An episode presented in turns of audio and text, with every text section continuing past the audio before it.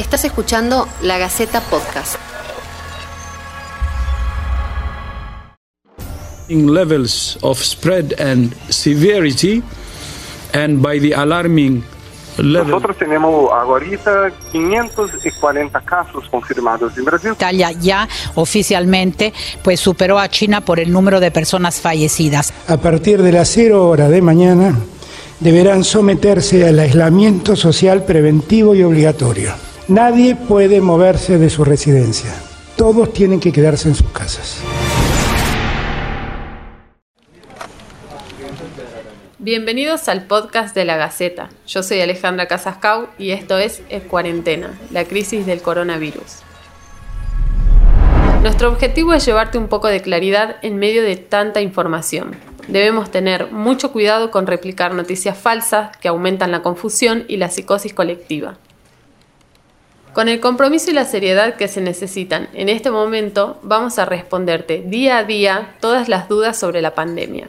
Si nos estás escuchando a través de lagaceta.com, podés dejarnos tus inquietudes en los comentarios.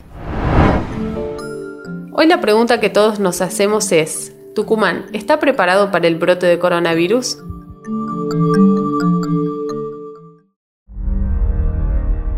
Buen día, compartimos el reporte número 19 del Ministerio de Salud de la Nación en relación a la situación actual, medidas y recomendaciones sobre la pandemia del nuevo coronavirus. En la Argentina son 266 los casos que han sido confirmados. El coronavirus ya se extendió en las 23 provincias de Argentina. En Tucumán, hasta el momento no hay un laboratorio para diagnosticar la COVID-19. Eso quiere decir que las muestras tienen que ser enviadas a Buenos Aires, por lo que los resultados tardan un poco más. Trabajando hoy a, a iría la capacidad, a casi al tope de la capacidad operativa del grupo de trabajo. Ahí, Flavio Vergara es técnico del Malbrán, único laboratorio del país que analiza los resultados.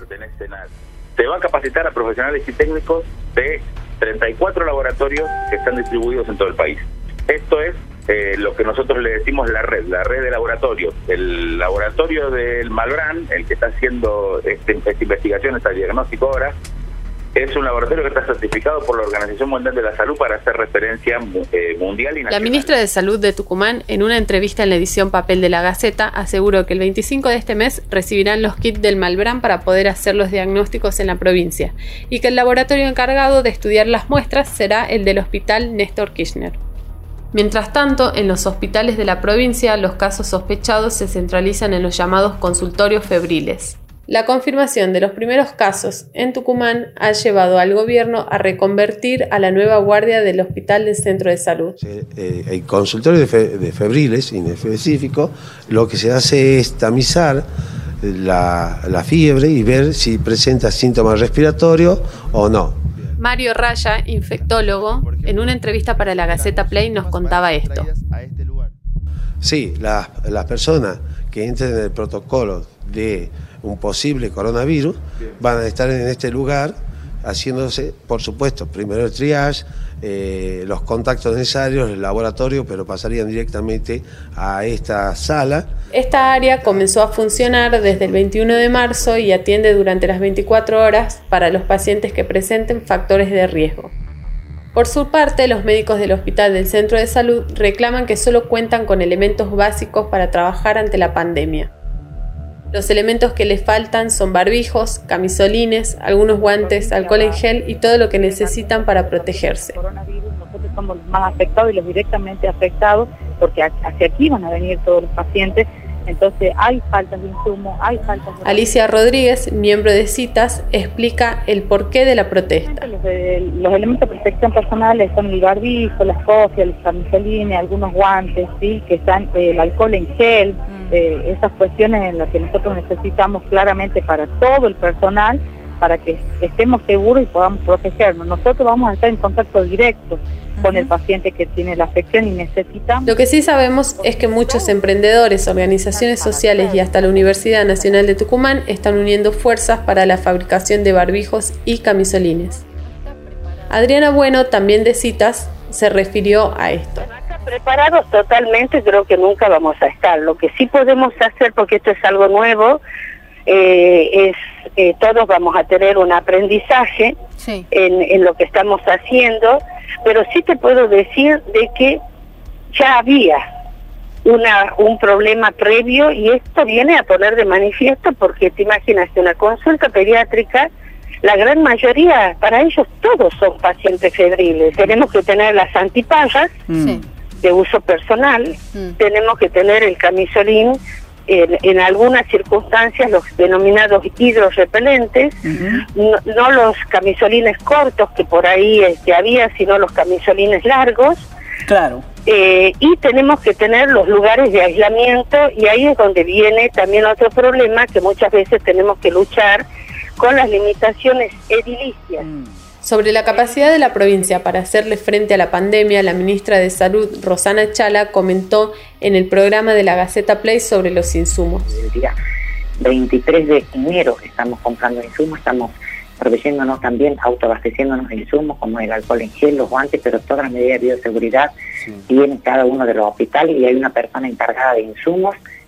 Tucumán debe ser una de las provincias que más respiradores funcionando tiene y, la verdad que este, Nación, 277, y Nación este, nos va a proveer también más, nosotros compramos 20 respiradores más este, por llegar y otros más, pero también está difícil en cuanto a conseguir.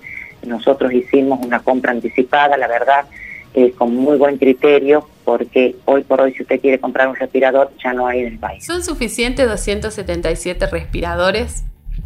La respuesta es difícil. Primero, porque del total es probable que muchos se ocupen con pacientes afectados por otras complicaciones que van desde otras enfermedades respiratorias hasta accidentes de tránsito. Segundo, porque no sabemos aún a ciencia cierta la cantidad de contagiados en Tucumán. Este dato fundamental está limitado por la capacidad del único laboratorio de diagnóstico sumado a la cantidad de personas que aún no muestran los síntomas. Lo mismo sucede con la cantidad de camas en los hospitales. Tampoco podemos saber si son suficientes. En 15 días se espera que aquellas personas que se encontraban aisladas porque viajaron a países en riesgo empiecen a mostrar los síntomas. Eso sumado a los casos autóctonos que surjan de personas contagiadas por otras que no sabían que estaban enfermas. Por eso es tan importante que te quedes en tu casa y evites ser parte de la propagación del virus. En una situación descontrolada no habrían respiradores ni camas suficientes. Es el caso de países como España o Italia que deben enfrentarse a la difícil decisión de no atender a los pacientes graves o mayores de edad.